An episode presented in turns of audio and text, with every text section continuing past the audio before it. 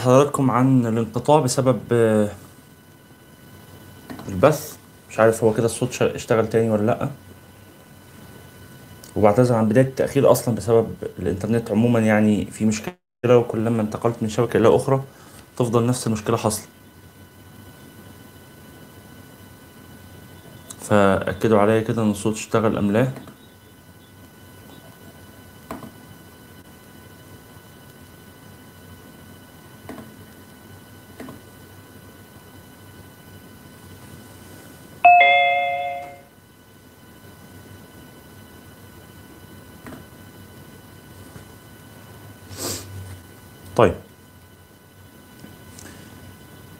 صل على سيدنا محمد وعلى آله وصحبه وسلم تسليما كثيرا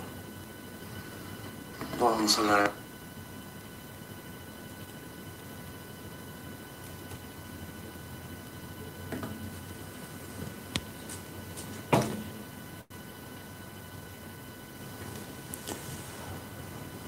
نبدأ من الأول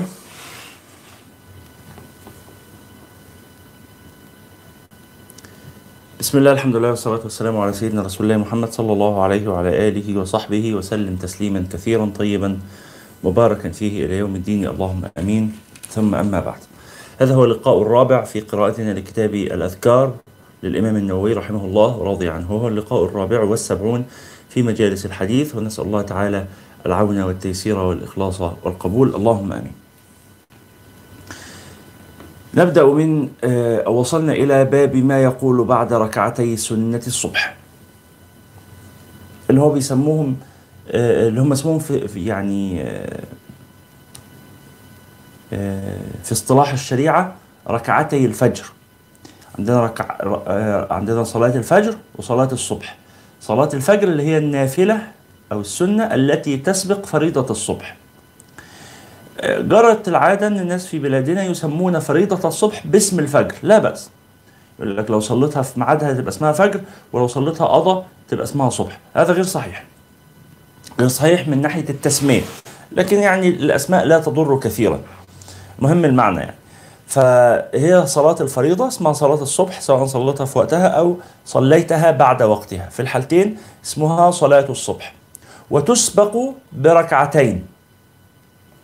ركعتي نافلة وهما المرادتان في قوله تعالى آه، وقرآن الفجر إن قرآن الفجر كان مشهودا فكلمة قرآن الفجر مقصود بها القرآن الذي يقرأ في ركعتي سنة الصبح القبلية في ركعتي الفجر قال الإمام النووي رحمه الله ورضي عنه روينا في كتاب ابن السني عن أبي المليح واسمه عامر بن أسامة عن أبيه رضي الله عنه أنه صلى أنه صلى ركعتي الفجر اللي هو النافلة كما ذكرنا وأن رسول الله صلى الله عليه وسلم صلى قريبا منه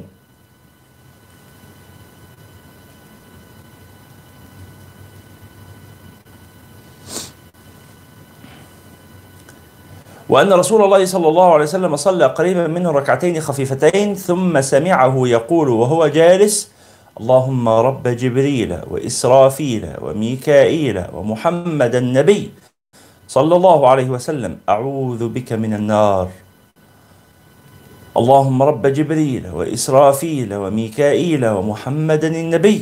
صلى الله عليه وسلم أعوذ بك من النار اللهم رب جبريل وإسرافيل وميكائيل ومحمدا النبي صلى الله عليه وسلم أعوذ بك من النار ثلاث مرات يعني كررها ثلاث مرات قال ورأينا فيه يعني في كتاب ابن السني عن آه، أنس رضي الله عنه عن النبي صلى الله عليه وسلم قال من قال صبيحة يوم الجمعة قبل الغداة أستغفر الله الذي لا إله إلا هو الحي القيوم وأتوب إليه ثلاث مرات غفر الله تعالى ذنوبه ولو كانت مثل زبد البحر أيضا كالعادة الله عز وجل يرتب الثواب الكبير عذرا الزملاء في زوم ما كنتش منتبه ان الصوت مقفول لو كان يعني لو ما يحصل حاجه زي كده بس نبهوني لو سمحتوا في تعليقات يوتيوب وارجو ان هو يكون دلوقتي اشتغل كويس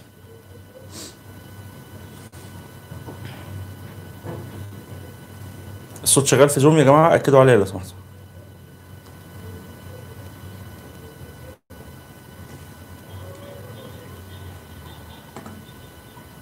تمام شكرا بسم الله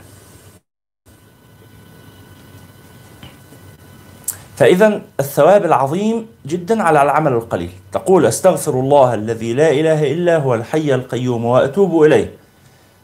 قولوا جميعا وكالعاده يعني ايه نريد في هذا المجلس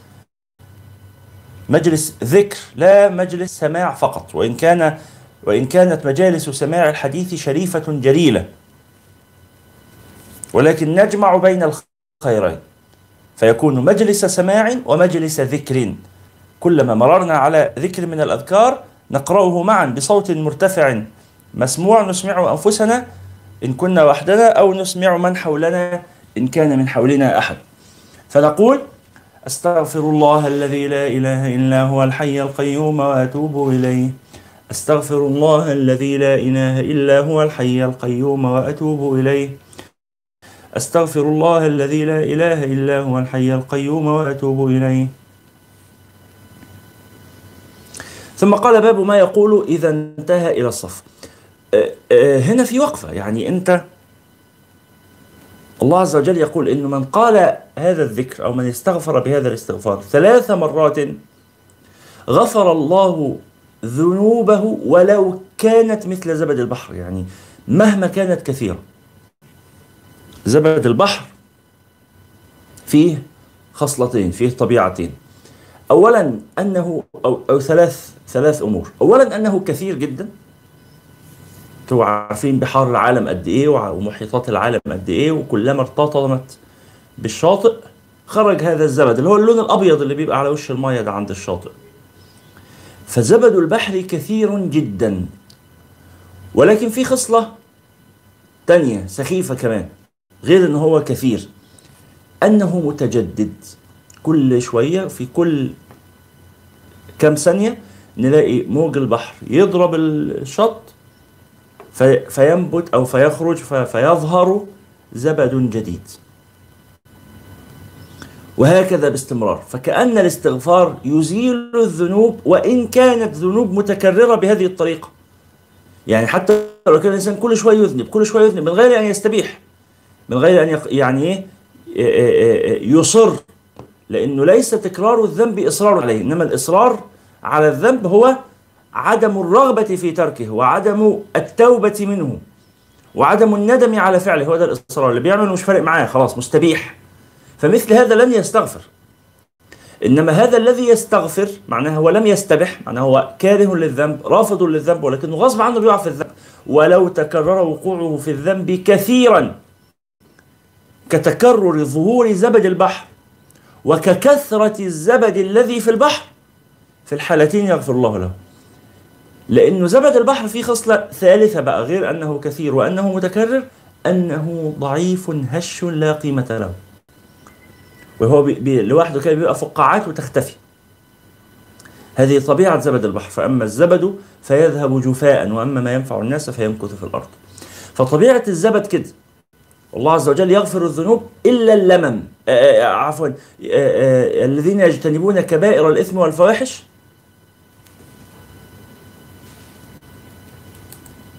إلا اللمم إن ربك واسع المغفرة الآية أولها إيه والذين يجتنبون أو الذين يجتنبون نعم فالله عز وجل يذكر وصف المؤمنين ويمدح المؤمنين بأنهم الذين يجتنبون كبائر الإثم والفواحش إلا اللمم إن ربك واسع المغفرة هو أعلم بمن ضل آه، هو أعلم بكم إذ أنشأكم من الأرض وإذ أنتم أجنة في بطون أمهاتكم فلا تزكوا أنفسكم هو أعلم بمن اتقى فلا تزكوا أنفسكم هو أعلم بمن اتقى فالإنسان ربما يقع في ذنوب كثيرة جدا ولكن الله يغفرها كلها لماذا؟ هي ليست الكبائر ولذلك النبي صلى الله عليه وسلم يقول الصلوات الخمس والجمعة إلى الجمعة ورمضان إلى رمضان مكفرات لما بينهن إذا اجتنبت الكبائر يعني إذا أكرمك الله عز وجل واجتنبت الكبائر يبقى بعد ذلك ما تقع فيه من الصغائر يكفره إيه؟ يكفره هذا الاستغفار استغفر الله الذي لا إله إلا هو الحي القيوم وأتوب إليه ثلاث مرات كل يوم بعد صلاة الصبح كل هذه الذنوب اتمحت خلاص ليه طبيعتها كده هي مثل زبد البحر في كبائر وفي صغائر وفي لمم فاللمم صغائر الصغائر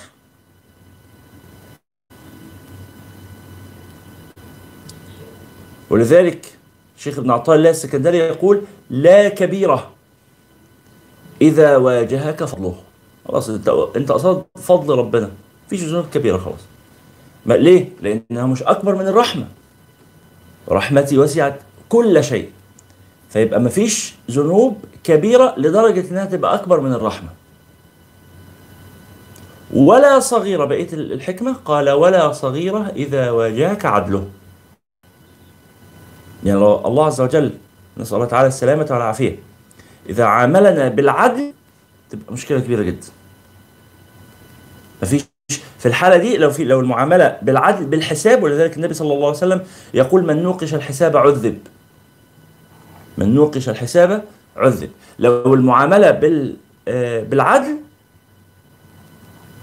ما فيش حاجه اسمها صغائر الذنوب كلها كبائر ليه لانها ليست صغر المعصيه ولكن عظم من عصيت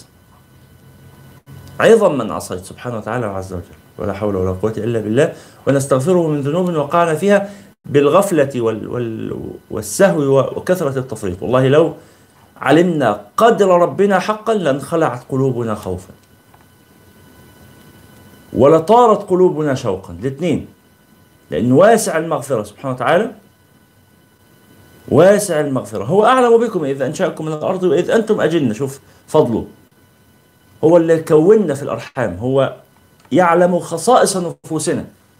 إن إحنا مجبولين على حب الشهوات وعلى الإقبال على الدنيا مجبولين على هذا هو خلقنا كذلك فهو يعلم حالنا فإحنا لما نقر بضعفنا ونعتذر ونستغفر خلاص يغفر لنا ولله تعالى المثل الأعلى آه، أرأيتم إلى الأم وهي تعلم حال ابنها إذا أتاها معتذرا من خطئه خلاص انتهى الموضوع مهما كان مهما كان غلطه يعتذر ويندم إلا بقى لو غلط غلط غلط غلطة كبيرة جدا جدا فالغلطة الكبيرة جدا جدا دي ممكن تعاقبه عليها بس بعد ما يتعاقب ترجع ترقله تاني وتحن له تاني أم جل الله وعز الله رحمة الله تعالى لا تقارن برحمات كل البشر بما فيهم الأمهات ولا برحمات الخلائق كلها وقد خلق وقد أنزل من السماء جزءا من رحمته وأبقى لنفسه 99 جزءا فبالجزء الذي نزل إلى الأرض يتراحم الناس فيما بينهم حتى ترفع الدابة العجموات البكم يعني الذين لا يعقلون ولكنهم يشعرون ترفع الدابة حافرها عن ولدها خشية أن تصيبه عشان ما تعوره عشان ما تأذوش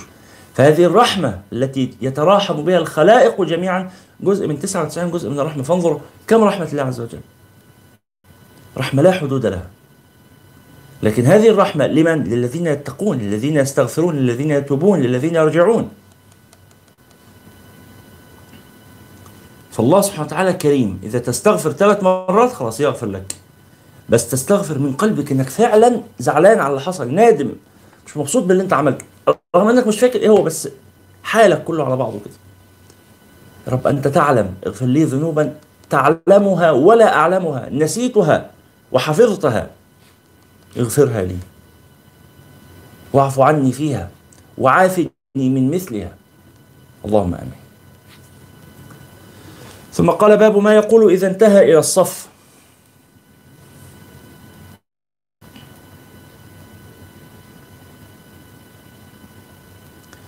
قال روينا عن سعد بن أبي وقاص رضي الله عنه أن رجلا جاء إلى الصلاة ورسول الله صلى الله عليه وسلم يصلي فقال حين انتهى إلى الصف اللهم إني اللهم آتني أفضل ما تؤتي عبادك الصالحين ده واحد رايح يصلي مع النبي صلى الله عليه وسلم فمع نفسه كده قال هذا الدعاء ما كانش النبي علمه إياه فلما قضى رسول الله صلى الله عليه وسلم الصلاة قال من المتكلم آنفا ملاحظين يا جماعة إنه المعنى ده اتكرر أكثر من مرة إن يدخل واحد من الصحابة قبل الصلاة وأثناء الصلاة فيقول حاجة وما يكونش النبي يعلمه إياها فالنبي عليه الصلاة والسلام ما يقولوش إن أنت قلت غلط لا ده يقول له فضل ما قال فهذا يدل على إن أنك يجوز أن يكون لك ورد خاص شخصي أن يكون لك دعاء خاص بك إن الدعاء مش لازم يكون بالمأثور بل تدعو بالمأثور المحفوظ من القرآن ومن السنة وتدعو بما شئت من الدعاء في أي وقت شئت يعني آه، آه، عندنا أدعية خاصة لدخول المنزل لدخول المسجد للخروج من المسجد لأن يأتي الرجل وأهله للطعام لغيره حاجات كتيرة ليها أدعية خاصة بس لو أنت حابب مثلا يعني فجيت إيه اتعودت كده كل لما تيجي تاكل تقول اللهم تقول بالع... بالعامية كده إيه يا رب ارضينا بالأكل وحل طعمه فوق بالعامية واتعودت على كده مع كل أكلة تاكلها وتقول الكلمتين دول يا رب ارضينا بالأكل وحل طعمه فوق يا رب ارزقنا به العافية وابعد عنا الشر مثلا أي دعاء فهذا جائز نعم هذه بدعة لا حتى ولو انتظمت عليها وحتى ولو حافظت عليها ووظبت عليها ليه؟ انت لم تنسب هذا الى النبي صلى الله عليه وسلم يبقى بدعه لو قلت ده النبي قال لنا نقول كده لكن لما تقوله بصفه دعاء خاص بك انت حي هلا ما اجمل هذا فهذا الرجل قال اللهم اتني افضل ما تؤتي عبادك الصالحين فلما قضى رسول الله صلى الله عليه وسلم الصلاه عفوا قال من المتكلم آنفا قال أنا يا رسول الله مين يا جماعة اللي قال الدعاء ده قال أنا يا رسول الله قال إذا يعقر جوادك وتستشهد في سبيل الله تعالى هو ده أفضل ما يؤتي الله عباده الصالحين الشهادة في سبيل الله تموت آه، آه، آه، شهيدا وتفقد مالك يعني ده معنى كلمة يعقر جوادك يعني تفقد مالك قال ورواه قال رواه آه، رواه النسائي وابن السني ورواه البخاري في تاريخه في ترجمة محمد بن مسلم بن عائذ ثم قال باب ما يقول عند إرادته القيام إلى الصلاة روينا في كتاب ابن السني عن أم رافع رضي الله عنها أنها قالت يا رسول الله دلني على عمل يأجرني الله عز وجل عليه قال يا أم رافع إذا قمت إلى الصلاة فسبح الله تعالى عشرا وهلليه عشرا واحمديه عشرا وكبريه عشرا واستغفريه عشرا إذا قمت إلى الصلاة فسبح الله عشرا سبحان الله وهلليه عشرا لا إله إلا الله واحمديه عشرا الحمد لله وكبريه عشرا الله أكبر أدي الكلمات الباقيات الصالحات الخمس باقيات الصالحات سبحان الله والحمد لله ولا إله إلا الله والله أكبر ولا حول ولا قوة إلا بالله بس هنا في الحديث بدل لا حول ولا قوة إلا بالله وضع الاستغفار قال واستغفريه عشرا فإنك إذا سبحت قال هذا لي وإذا هللت بتقولي لا إله إلا الله قال هذا لي سبحانه وتعالى وإذا حمدت قال هذا لي وإذا كبرت قال هذا لي كل ده بتقدميه لله عز وجل وإذا استغفرت قال قد فعلت خلاص هذا لك قد فعلت قد غفرت لك يا من قلت هذا فبسم الله نفعل هذا الآن طيب هو طبعا ورد في حديث النبي صلى الله عليه وسلم أن أن نقرأ أو أن نذكر هذا الذكر عندما نقوم إلى الصلاة طب لو ذكرنا الله تعالى بهذا الذكر في أي وقت آخر لا بأس لا بأس الذكر يستحب في أوقات خاصة وكذلك يستحب مطلقا في أي وقت فنقول معا جميعا وارفعوا أصواتكم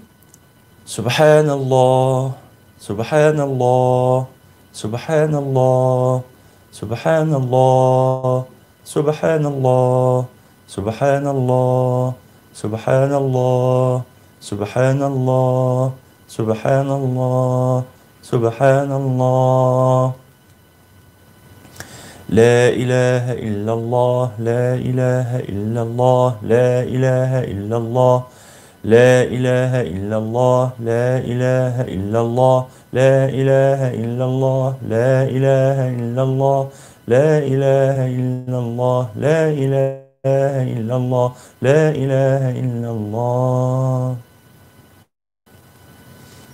الحمد لله الحمد لله الحمد لله الحمد لله الحمد لله الحمد لله الحمد لله الحمد لله الحمد لله الحمد لله الله أكبر الله أكبر الله أكبر الله أكبر الله أكبر الله أكبر الله أكبر الله أكبر الله أكبر الله أكبر أستغفر الله أستغفر الله أستغفر الله أستغفر الله أستغفر الله أستغفر الله أستغفر الله أستغفر الله أستغفر الله أستغفر الله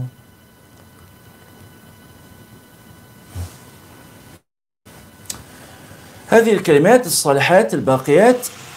لا يضر بأيهن بدأت كما قال النبي صلى الله عليه وسلم في الحديث الآخر يعني مش لازم بالترتيب اللي ورد ممكن سبحان الله الحمد لله الله أكبر لا إله إلا الله لا حول ولا قوة إلا بالله ممكن سبحان الله والحمد لله ولا اله الا الله والله اكبر ولا حول ولا قوه الا بالله ممكن لا حول ولا قوه الا بالله أو يعني اي اي تغيير في الترتيب مفيش مشكله بس آه، آه، ثبت الترتيب عشان ما تنساش حاجه فيهم يعني ويبقوا عشر مرات بعد كل صلاه هذا الايه اللي يعني امرنا به النبي صلى الله عليه وسلم عشر مرات بعد كل صلاه وبعدين 33 مره من كل واحده فيهم قبل أن تنام ثم قال باب الدعاء عند الإقامة روى الإمام الشافعي بإسناده في الأم حديثا مرسلا أن رسول الله صلى الله عليه وسلم قال أطلب استجابة الدعاء عند التقاء الجيوش وإقامة الصلاة ونزول الغيث أطلب استجابة الدعاء عند التقاء الجيوش وإقامة الصلاة ونزول الغيث قال الشافعي وقد حفظت عن غير واحد طلب الإجابة عند نزول الغيث وإقامة الصلاة ثم قال باب ما يقوله إذا دخل في الصلاة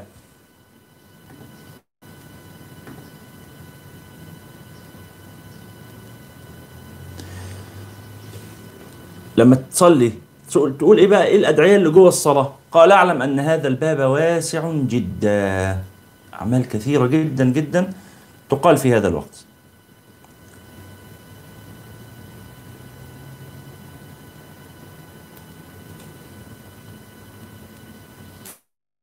وجاءت فيه أحاديث صحيحة كثيرة من أنواع عديدة وفيه فروع كثيرة في كتب الفقه ننبه هنا منها على أصولها ومقاصدها دون دقائقها ونوادرها وأحذف أدلة معظمها إيثارا للاختصار إذ ليس هذا الكتاب موضوعا لبيان الأدلة إنما هو لبيان ما يعمل به والله الموفق قال أنا مش هفضل أذكر دليل كل ذكر من أذكار الصلاة لأنها كثيرة جدا وأنا لا أريد أن أطيل عليكم فأكتفي بأن أذكركم وأذكر نفسي بما نعمل به أو ما نقوله وما نقرأه من الأذكار فحيمشي على أفعال الصلاة حاجة حاجة ويقول إيه الدعاء اللي بيتقال في هذا الموضع من الصلاة فقال باب تكبيرة الإحرام اعلم أن الصلاة لا تصح إلا بتكبيرة الإحرام فريضة كانت أو نافلة والتكبيرات عند الشافعي والأكثرين جزء من الصلاة وركن من أركانها وعند أبي حنيفة هي شرط ليست من نفس الصلاة واعلم أن لفظ التكبير أن يعني يقول الله أكبر أو يقول الله الأكبر فهذان جائزان عند الشافعي وأبي حنيفة وآخرين ومنع مالك الثاني ما تقول الله الأكبر قول الله أكبر بس قال فالاحتياط أن يأتي الإنسان بالأول اللي هو الله أكبر ليخرج من الخلاف ولا يجوز التكبير بغير هذين اللفظين يعني تقول أكبر الله أو الله أعظم ما ينفعش فلو قال الله العظيم أو, أو الله المتعال أو الله أعظم أو الله أعز أو أجل لكن يكون مخالف للسنة وتارك آه، لما فعل النبي صلى الله عليه وسلم وهو التكبير بالصيغة المعروفة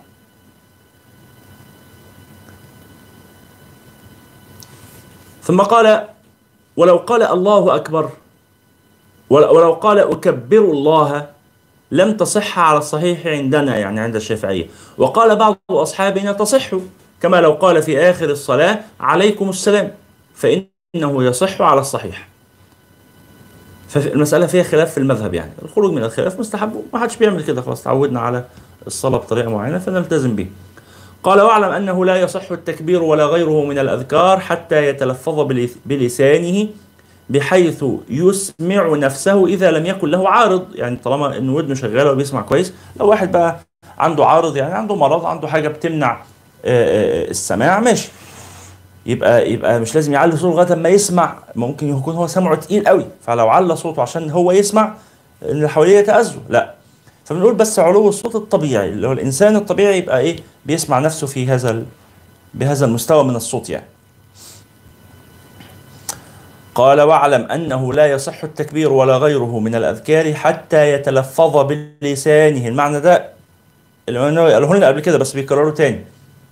عشان في الصلاة كمان تنتبه للمسألة دي حتى يتلفظ بلسانه بحيث يسمع نفسه بل وعلى على مذهبنا على مذهب الشافعية انه قراءة القرآن لو في الصلاة كان بيحرك شفايفه بس من غير صوت صلاته باطل لأن هو كده لم يقرأ الحد الأدنى في القراءة إن هو إيه يقرأ بصوت يسمع نفسه سواء كانت صلاة جهرية أو صلاة سرية بسم الله الرحمن الرحيم الحمد لله رب العالمين الرحمن الرحيم مثل هذا الصوت اليسير الخفيض جدا طبعا لو حد بيقول طبعا انا ما كنتش بعمل كده ايه حكم صلواتي ده كنت بفضل واقف ساكت واسمع الامام او كنت بس بحرك شفايفي من غير صوت المسائل فيها يعني هذه المساله فيها خلاف بين المذاهب فخلاص ما فات مات وما كان الله ليضيع ايمانكم بس ايه من هنا ورايح تخرج من الخلاف افضل الخروج من الخلاف مستحب و يعني آه، تتلفظ بلسانك بحيث تسمع نفسك قال وقد قدمنا بيان هذا في الفصول التي في اول الكتاب يعني انا بعدها لكم تاني يا قراء كتابي علشان بس ايه تتذكروا لان حكم مهم قال فان كان بلسانه خرس او عيب حركه بقدر آه، آه، آه، عفوا فإن كان بلسانه خرس أو عيب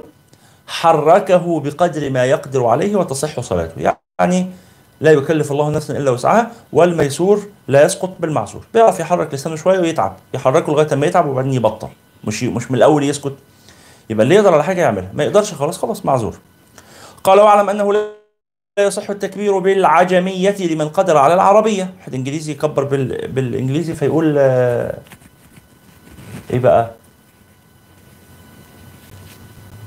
آه، God of the جريست مثلا او آه، مش عارف بيجست او كده لا يصح هذا لو انه يحسن العربيه واعلم انه لا يصح التكبير بالعجميه لمن قدر على العربيه واما من لا يقدر فيصح ويجب عليه تعلم العربيه فان قصر في التعلم لم لم تصح صلاته يعني اسلم النهارده خلاص يكبر باللي هو يقدر عليه ويتعلم التكبير بالعربي طب تعلم التكبير بالعربي ده هياخد منه ثلاث اربع صلوات على ما يتقنه لا بأس صلاته في الثلاث اربع صلوات دول صحيحه يكبر بالعج... بالعجميه لغايه اما ايه يقدر على العربيه طب لو لو لو لو لو, لو لم آه، آه، يتعلم العربيه قصر في تعلمها وكان عنده فرصه كان عنده حد يعلمه عربي ولم يتعلم التكبير بالعربيه في هذه الحاله تبطل صلاته يجب إعادة ما صلاه في المدة التي قصر فيها عن التعلم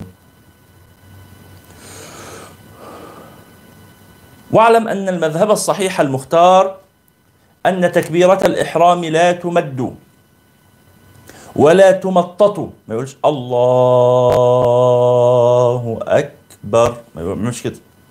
بل يقولها مدرجة مسرعة الله أكبر وقيل تمد والصواب الأول وأما باقي التكبيرات فالمذهب الصحيح المختار استحباب مدها إلى أن يصل إلى الركن الذي بعدها وقيل لا تمد لكن إيه الصحيح أن المد في التكبيرات الانتقال أفضل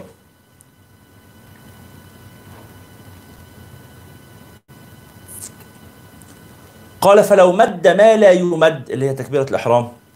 أو ترك مد ما يمد اللي هي تكبيرات الانتقال لم تبطل صلاته لكن فاتته الفضيلة واعلم أن محل المد بعد اللام من الله ولا يمد في غيره يبقى الله أكبر هو ده الايه الموضع اللي فيه المد ثم قال فصل والسنة أن يجهر الإمام بتكبيرة الإحرام وغيرها ليسمعه المأموم يبقى بيكبر على قد المأمومين اللي وراه لو وراه واحد يبقى الله أكبر وراه خمسة الله أكبر وراه عشرة الله أكبر وراه ألف واحد الله ويعلي صوته على الآخر عشان الناس كلها تسمع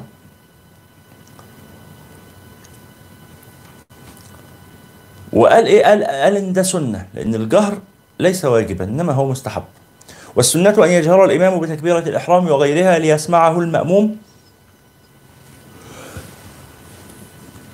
ويسر المأموم بحيث يسمع نفسه ادي معنى كلمة يسر اهو مش يسر معناها بلا صوت لا يسر بصوت هو بس اللي يسمعه هو ده معنى الإسرار فإن جهر المأموم أو أسر الإمام لم تفسد صلاته لم تفسد صلاته وليحرص على تصحيح التكبير فلا يمد في غير موضعه فإن مد فإن آه، فإن مد الهمزة من فإن مد الهمزة من الله آه الله هكذا أو أشبع فتحة الباء من أكبر بحيث صارت أكبر لم تصح صلاته ده تغيير آه الله ده سؤال كده آه الله أكبر لا يصح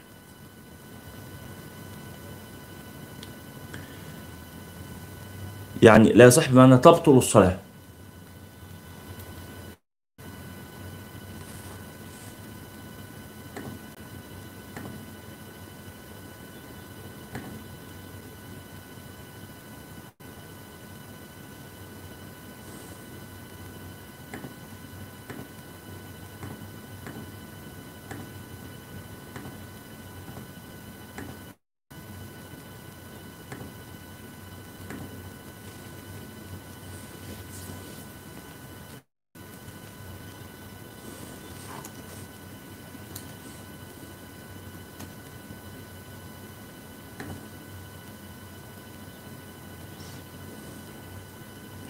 오늘은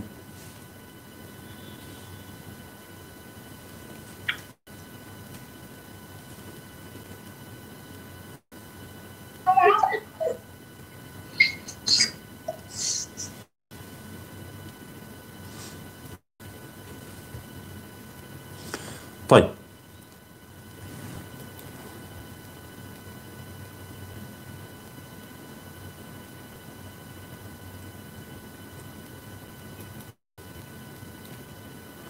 ثم قال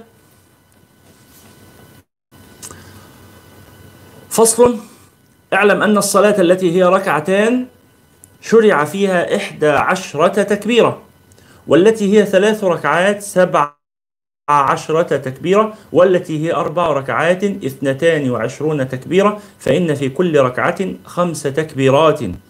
تكبيرة للركوع وأربعا للسجدتين والرفع منهما وتكبيرة الإحرام وتكبيرة القيام من التشهد الأول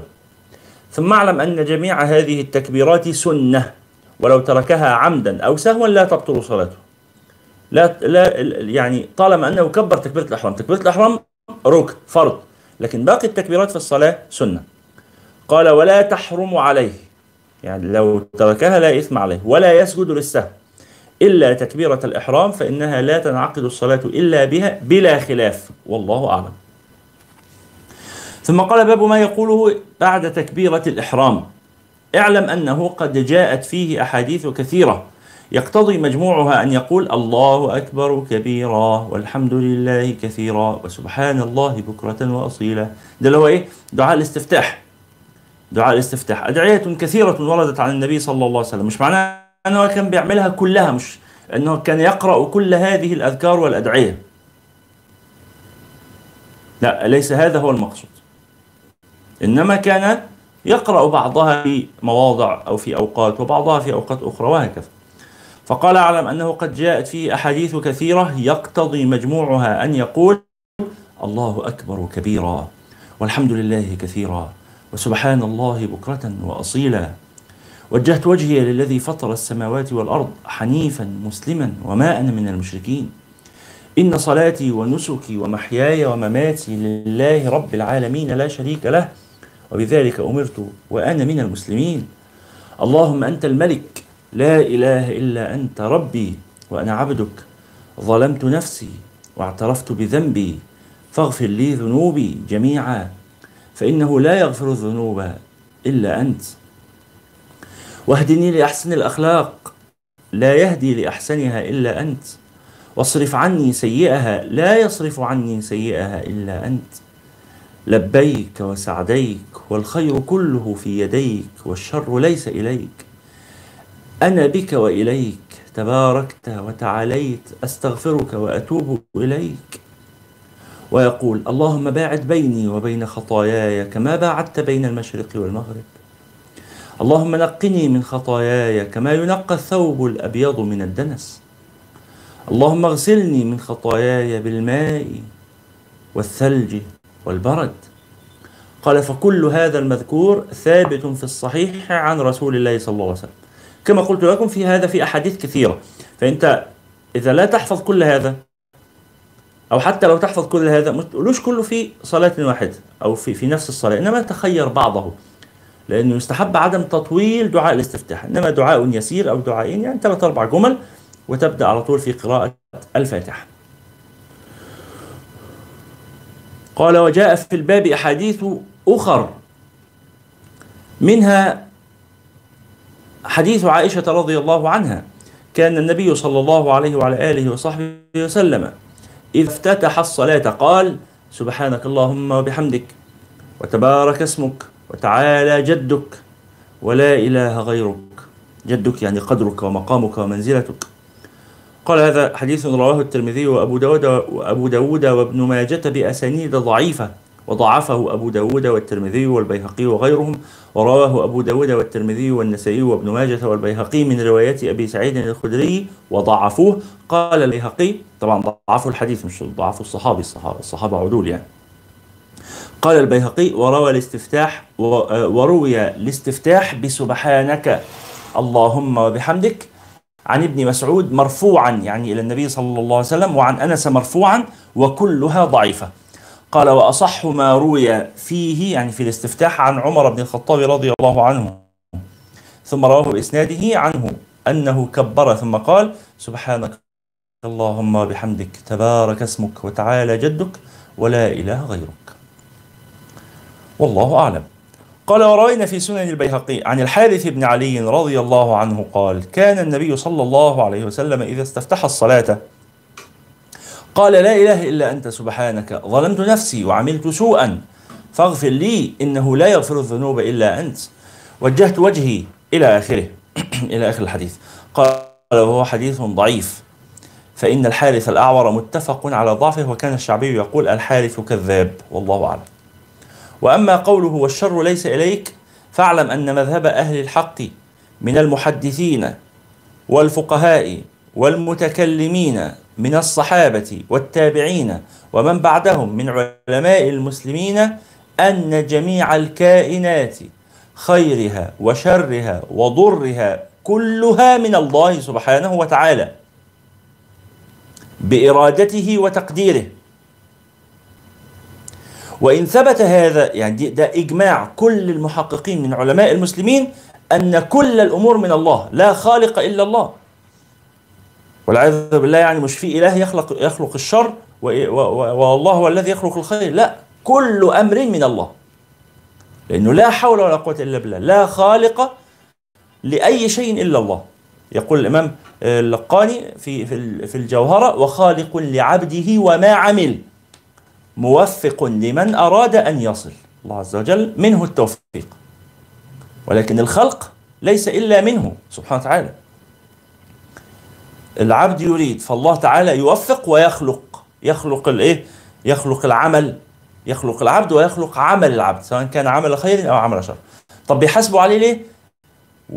والعبد مش هو اللي خلق العمل لا العبد كسب العمل العبد اراد العمل العبد رغب في العمل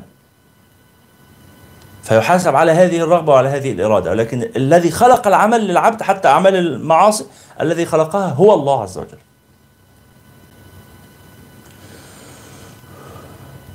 قال وإذا ثبت هذا فلا بد من تأويل هذا الحديث فذكر العلماء لو كلمة الشر ليس إليك فذكر العلماء فيه أجوبة أحدها وهو أشهرها قاله النضر بن شميل والأئمة من بعده معناه والشر لا يتقرب به إليك يعني لا نعبد الله بالشر لا نتقرب إلى الله بالشر قال والثاني المعنى الثاني لا يصعد إليك إنما يصعد الكلم الطيب والثالث لا يضاف إليك أدبا يعني ما أقولش ربنا اللي خلق الشرور لا من باب الأدب فلا يقال يا خالق الشر وإن كان خالقه كما لا يقال يا خالق الخنازير وإن كان خالقها سبحانه وتعالى وعز وجل ده بالأدب في التلفظ في, التل... في العبارة في التعبير عن رب العزة سبحانه وتعالى قال والرابع المعنى الرابع لهذه العبارة أنه ليس شرا بالنسبة إلى حكمتك فإنك لا تخلق شيئا عبثا احنا بنعتبره شر الشيخ الشعراء الله يرحمه كان بيقول سبحانك يا ربي ولا شر منك سبحانك يا ربي نعوذ بك من الشر ولا شر منك ولكنه شر بمقاييس خلقك الناس بيعتبروه شر بس هو في الحقيقة ليس شرا لما فيه من حكمة والله أعلم ثم قال فصل هذا ما ورد في الأذكار في دعاء التوجه فيستحب الجمع بينها كلها لمن صلى منفردا وللإمام إذا أذن له المأموم يعني الإمام يعرف المأموم أنه هيطول وهيقول كل ده فأما إذا لم يأذنوا له فلا يطول عليهم بل يقتصر على بعض ذلك وحسن اقتصاره على وجهت وجهي للذي فطر السماوات والأرض حنيفا وأنا من المسلمين قال وحسن اقتصاره على وجهت وجهي إلى قوله من المسلمين وكذلك المنفرد الذي يؤثر التخفيف عايز تصلي وتسرع في الصلاة يبقى يكتفي بإيه؟ بهذا الدعاء فقط واعلم أن هذه الأذكار مستحبة في الفريضة والنافلة فلو تركه في الركعة الأولى عامدا أو ساهيا لم يفعله بعدها لفوات محله هو دعاء الاستفتاح بيكون بعد تكبيرة الإحرام وقبل ما تبدأ في الفاتحة نسيته وبدأت في الفاتحة خلاص ما ترجعلوش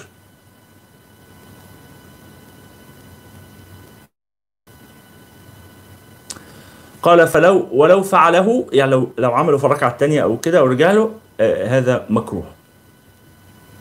ولو فعله كان مكروها ولا تبطل صلاته ولو تركه عقيب التكبيرة حتى شرع في القراءة أو التعوذ بدأ يستعيذ بالله ويبدأ القراءة فقد فات محله فلا يأتي به ما ترجعش للدعاء تاني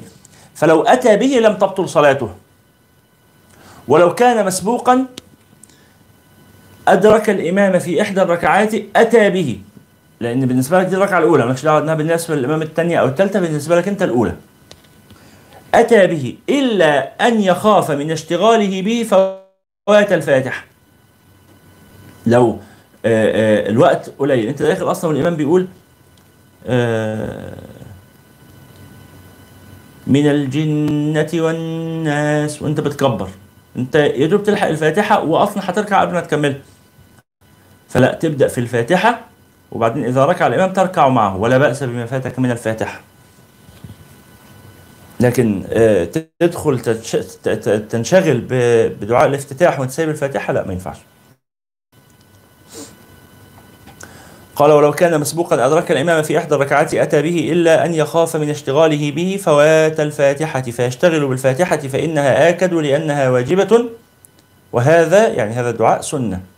ولو أدرك المسبوق الإمام في غير القيام إما في الركوع وإما في السجود وإما في التشهد أحرم معه وأتى بالذكر الذي يأتي به الإمام ولا يأتي بدعاء الاستفتاح في الحال ولا فيما بعد لو أدرك المسبوق الإمامة في غير القيام يعني دخلت الإمام ركع فبتركع معه أو بتسجد معه خلاص وتقول الذكر اللي في هذا الموضع ذكر الركوع ذكر السجود ما تقولش دعاء الاستفتاح وانت راكع ولا انت ساكت لانه موضعه ليس ذلك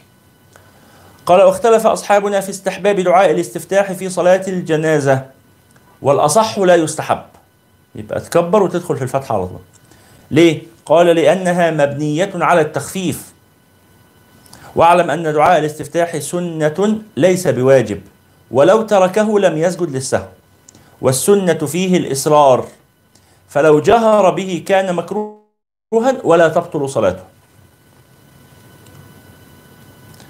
ثم قال باب التعوذ بعد دعاء الاستفتاح يبقى بدأنا بتكبيرة الإحرام دعاء الاستفتاح دلوقتي الاستعاذة فقال اعلم أن التعوذ بعد دعاء الاستفتاح سنة بالاتفاق وهو مقدمة وهو مقدمة للقراءة قال تعالى فإذا قرأت القرآن فاستعذ بالله من الشيطان الرجيم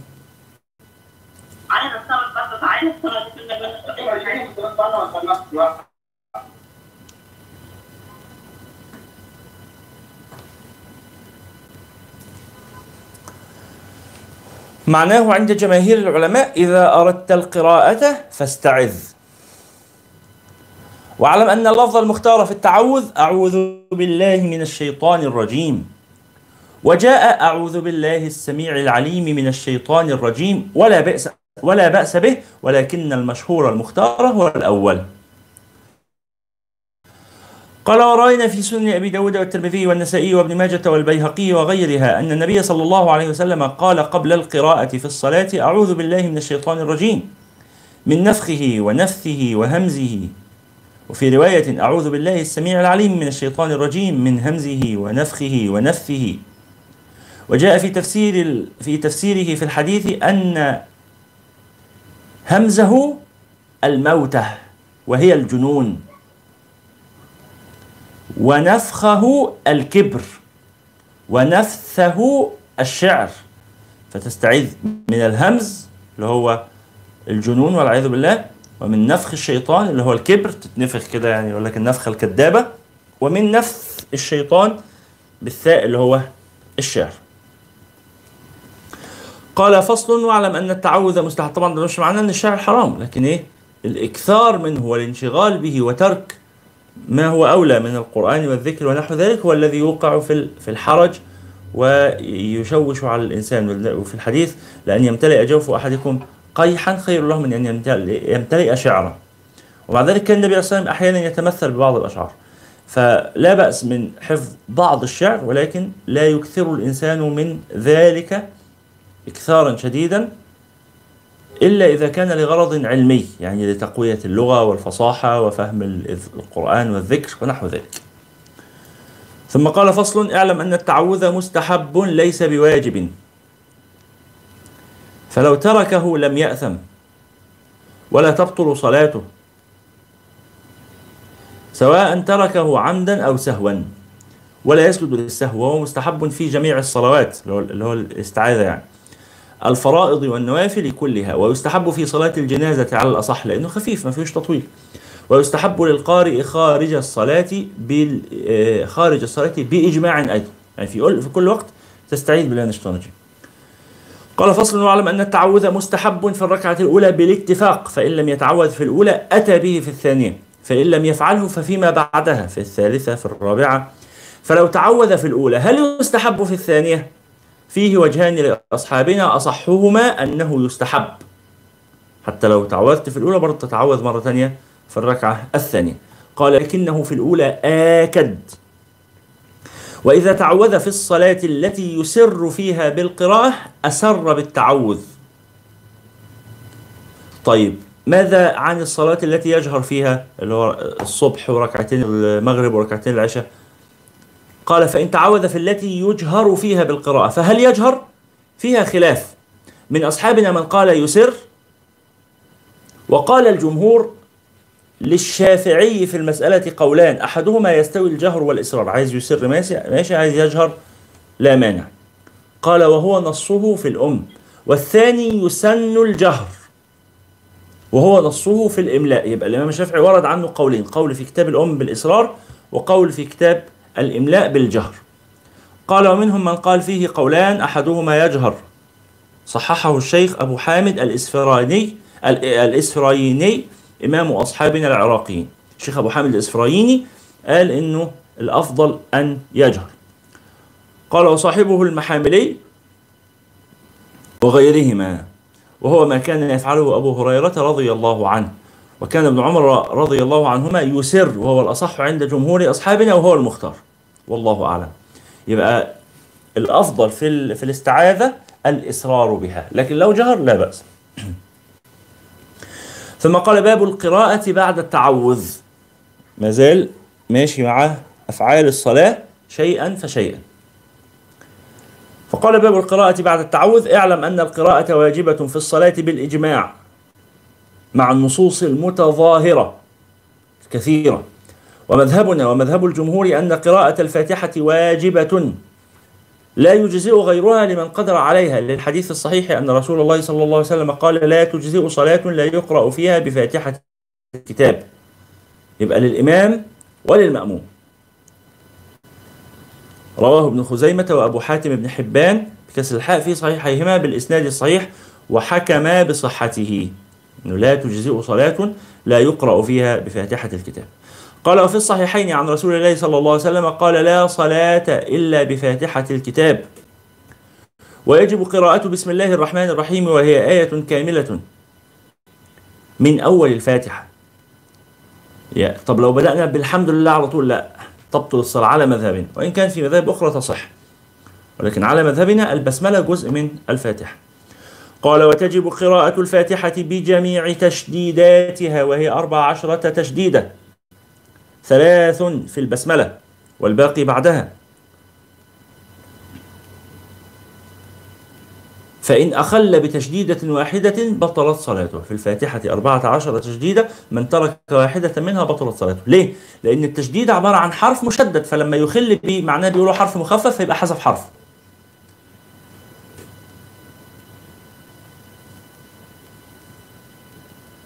اسمي السين مشددة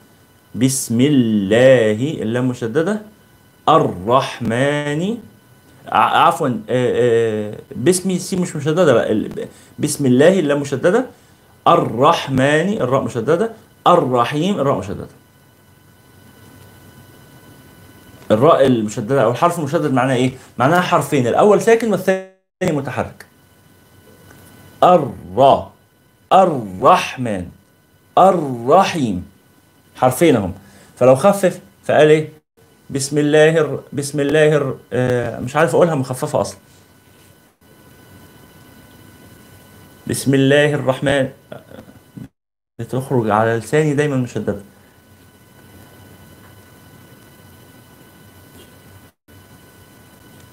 مش قادر لساني مش عارف يجيب الغلطه فيها لكن في اللي بعدها مثلا الحمد لله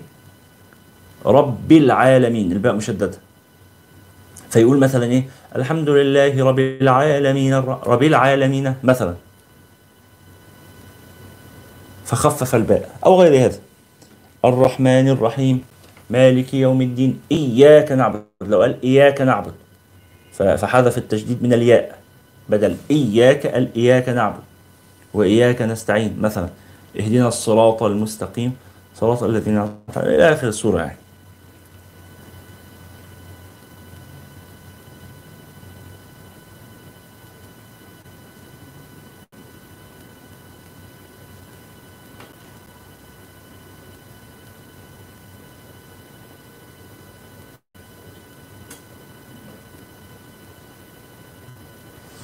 نعم ثم قال الشيخ ياسر بيقول بيقرأوها بتسكين اللام فتخرج الراء غير مشددة مش قادر مش قادر أتخيل نطقها الصراحة يعني على كل حال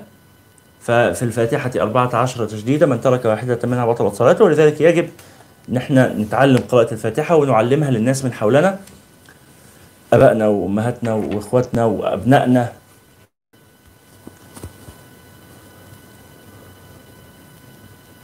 طيب لو كان الانسان لا يحسن يعني بيتعلم بس اثناء ما بيتعلم بيغلط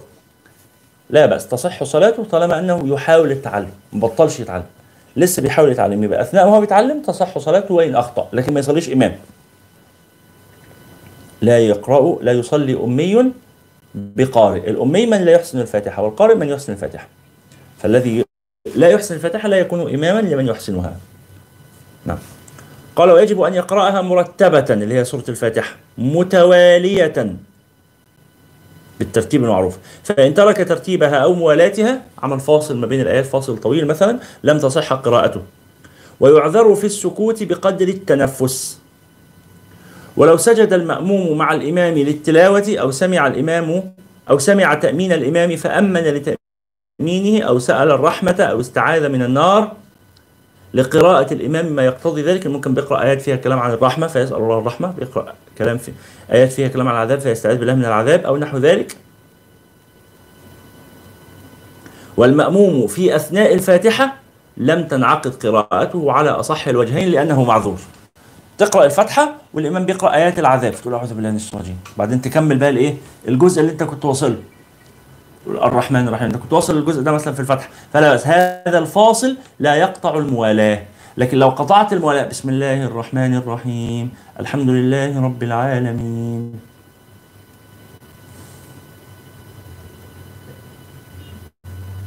الرحمن الرحيم اهو ده كده فاصل اهو بلا سبب بلا عذر هذا يبطل القراءه ما يبطلش الصلاه يبطل القراءه يعني ايه يعني ترجع تقرا من الاول تاني ترجع تجيب الفاتحه من الاول تاني من اول بسم الله الرحمن الرحيم ثم قال فصل فإن لحن في الفاتحة لحنا لحن بمعنى الخطأ فإن لحن في الفاتحة لحنا يخل المعنى بطلت صلاته وإن لم يخل المعنى صحت قراءته فالذي يخله مثل أن يقول أنعمت أو أنعمت صراط الذين أنعمت عليهم أنت أنعمت على مين يا عم الحاج تتكلم عن أنت يعني أنت غرقان في نعمة ربنا سبحانه وتعالى الله تعالى هو المنعم على الجميع فأنعمتي أو أنعمت بضم التاء أو كسرها أو يقول آه، إياك نعبد كأنه بيكلم واحدة امرأة أو أنثى مثلا والذي لا يخل مثل أن يقول رب العالمين أو رب العالمين بضم الباء أو فتحها أو يقول نستعين بفتح النون الثانية أو كسرها نستعيني أو نستعين آه، نستعين آه، صح نستعينه ولو قال ولا الضالين بالضاء بطلت صلاته على أرجح الوجهين إلا أن يعجز عن الضاد بعد التعلم فيعذر قعد يحاول يتعلم الضاد ما قدرش لسانه ألدغ بيقولها ضاء الضاء الضالين ولا الضالين غصب عنه حاول يتعلم أكثر مرة ما قدرش تصح صلاته يبقى معذور بس ما يصليش إمام ثم قال فصل فإن لم يحسن الفاتحة قرأ بقدرها من غيرها فإن لم يحصل شيئا من القرآن أتى من الأذكار كالتسبيح والتهليل ونحوها بقدر آيات الفاتحة السبع آيات بتوع الفتح فإن لم يحسن شيئا من الأذكار وضاق الوقت عن التعلم ده أسلم دلوقتي هيقوم يصلي دلوقتي وقف بقدر القراءة يفضل ساكت كده بقدر القراءة وتجزئه صلاته إن لم يكن فرط في التعلم ما كانش عنده فرصة يتعلم لكن كان عنده فرصة يتعلم ولم يتعلم يبقى وجبت الإعادة وعلى كل تقدير من تمكن وعلى كل تقدير آه، وعلى كل تقدير متى تمكن من التعلم وجب عليه تعلم الفاتحة أما إذا كان يحسن الفاتحة بالعجمية ولا يحسنها بالعربية فلا يجوز قراءتها بالعجمية لا يقرأ القرآن بالإنجليزي ما يصليش بالإنجليزي بل هو عاجز خلاص كده ما بيعرفش يقرأ الفاتحة فيأتي بالبدل على ما ذكرناه إيه البدل؟ بديل الفاتحة إنه يسبح سبحان الله سبحان الله او الحمد لله او الله اكبر اي او لا اله الا الله اي ذكر من الاذكار يفضل يقوله ويكرره مرات كتير مرات كتيرة يعني على قد ما يساوي الفاتح يعني لو كرر مثلا 30 آه، مرة لا إله إلا الله أو نحو هذا يعني طب لو مش حافظ أي ذكر من الأذكار يقف ساكت بس ما يقرأش بالإنجليزي ثم قال فصل ثم بعد الفاتحة يقرأ سورة أو بعض سورة وذلك سنة ولو تركه صحت صلاته ولا يسجد للسهو وسواء كانت الصلاة فريضة أو نافلة ولا يستحب قراءة السورة في صلاة الجنازة على أصح الوجهين لأنها مبنية على التخفيف ثم هو بالخيار إن شاء قرأ سورة وإن شاء قرأ بعض سورة والسورة القصيرة أفضل من قدرها من الطويلة هيقرأ صفحة يقرأ صفحة من سورة البقرة ولا يقرأ مثلا سورة الفجر أو سورة الشمس أو سورة البلد لا الأفضل أن يقرأ سورة كاملة قصيرة أو صغيرة أفضل ما يقرأ نفس القدر ده من الآيات بس من سورة طويلة قال يستحب أن يقرأ السورة على ترتيب المصحف فيقرأ في الثانية سورة بعد السورة الأولى في الركعة الأولى قرأ الـ الـ مثلا من المائدة يبقى في الركعة الثانية يقرأ مثلا من الكهف من أي سورة بعد بعد المائدة يعني فلو خالف هذا جاز لو عكس ترتيب الصور ما بين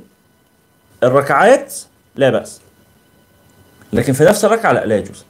قال والسنة أن تكون السورة بعد الفاتحة فلو قرأها قبل الفاتحة لم تحسب قراءة السورة واعلم أن ما ذكرناه من استحباب السورة هو للإمام والمنفرد والمأموم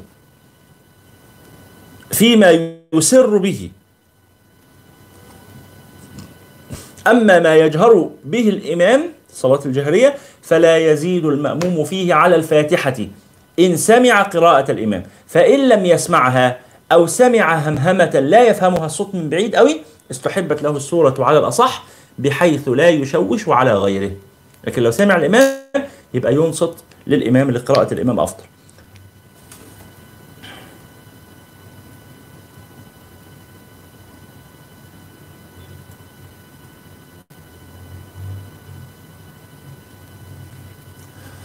ثم ذكر آه، بعد ذلك فصولا كثيرة في آداب وفضائل وسنن آه، القراءة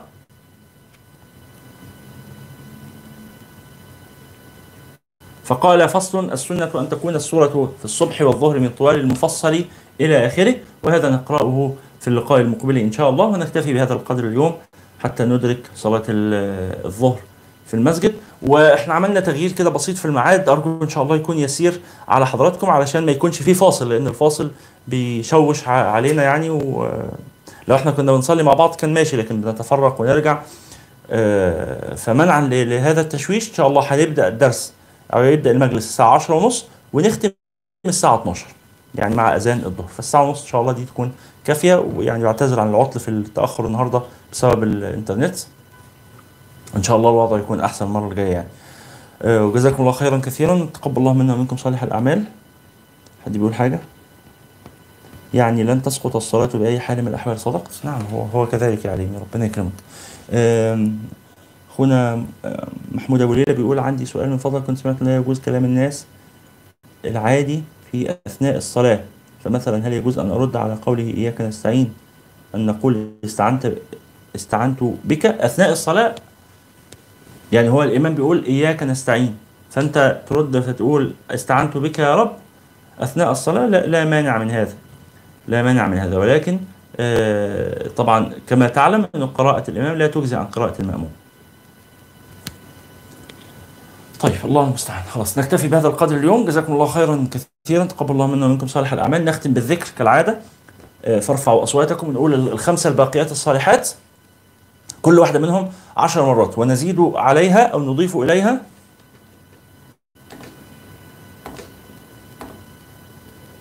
آه نضيف إليها آه طبعا الخمسة الباقيات صلحت سبحان الله والحمد لله ولا إله إلا الله والله أكبر ولا حول ولا قوة إلا بالله نضيف إليها الاستغفار والصلاة على النبي صلى الله عليه وسلم وحسبنا الله ونعم الوكيل سبحان الله سبحان الله سبحان الله سبحان الله سبحان الله سبحان الله سبحان الله سبحان الله سبحان الله سبحان الله الحمد لله الحمد لله الحمد لله الحمد لله الحمد لله الحمد لله الحمد لله الحمد لله الحمد لله الحمد لله الله أكبر الله أكبر الله أكبر الله أكبر الله أكبر الله أكبر الله أكبر الله أكبر الله أكبر الله أكبر لا إله إلا الله لا إله إلا الله لا إله إلا الله لا إله إلا الله لا إله إلا الله لا إله إلا الله لا إله إلا الله لا إله إلا الله لا إله إلا الله لا إله إلا الله لا حول ولا قوة إلا بالله لا حول ولا قوة إلا بالله لا حول ولا قوة إلا بالله لا حول ولا قوة إلا بالله لا حول ولا قوة إلا بالله لا حول ولا قوة إلا بالله لا حول ولا قوة إلا بالله لا حول ولا قوة إلا بالله لا حول ولا قوة إلا بالله لا حول ولا قوة إلا بالله حسبنا الله ونعم الوكيل حسبنا الله ونعم الوكيل حسبنا الله ونعم الوكيل حسبنا الله ونعم الوكيل حسبنا الله ونعم الوكيل حسبنا الله ونعم الوكيل حسبنا الله ونعم الوكيل حسبنا الله ونعم الوكيل حسبنا الله ونعم الوكيل حسبنا الله ونعم الوكيل اللهم صل على سيدنا محمد وعلى آله اللهم صل على سيدنا محمد وعلى آله اللهم صل على سيدنا محمد وعلى آله اللهم صل على سيدنا محمد وعلى آله اللهم صل على سيدنا محمد وعلى آله اللهم صل على سيدنا محمد وعلى آله اللهم صل على سيدنا محمد وعلى آله اللهم صل على سيدنا محمد وعلى آله اللهم صل على سيدنا محمد وعلى آله اللهم صل على سيدنا محمد وعلى آله نستغفر الله نستغفر الله نستغفر الله نستغفر الله نستغفر الله نستغفر الله نستغفر الله نستغفر الله نستغفر الله نستغفر الله لا إله إلا الله وحده لا شريك له له الملك وله الحمد وهو على كل شيء قدير سبحانك اللهم وبحمدك أشهد أن لا إله إلا أنت أستغفرك وأتوب إليك بسم الله الرحمن الرحيم والعصر إن الإنسان لفي خسر إلا الذين آمنوا وعملوا الصالحات وتواصوا بالحق وتواصوا بالصبر سبحان ربك رب العزة عما يصفون وسلام على المرسلين والحمد لله رب العالمين جزاكم الله خيرا والسلام عليكم ورحمة الله وبركاته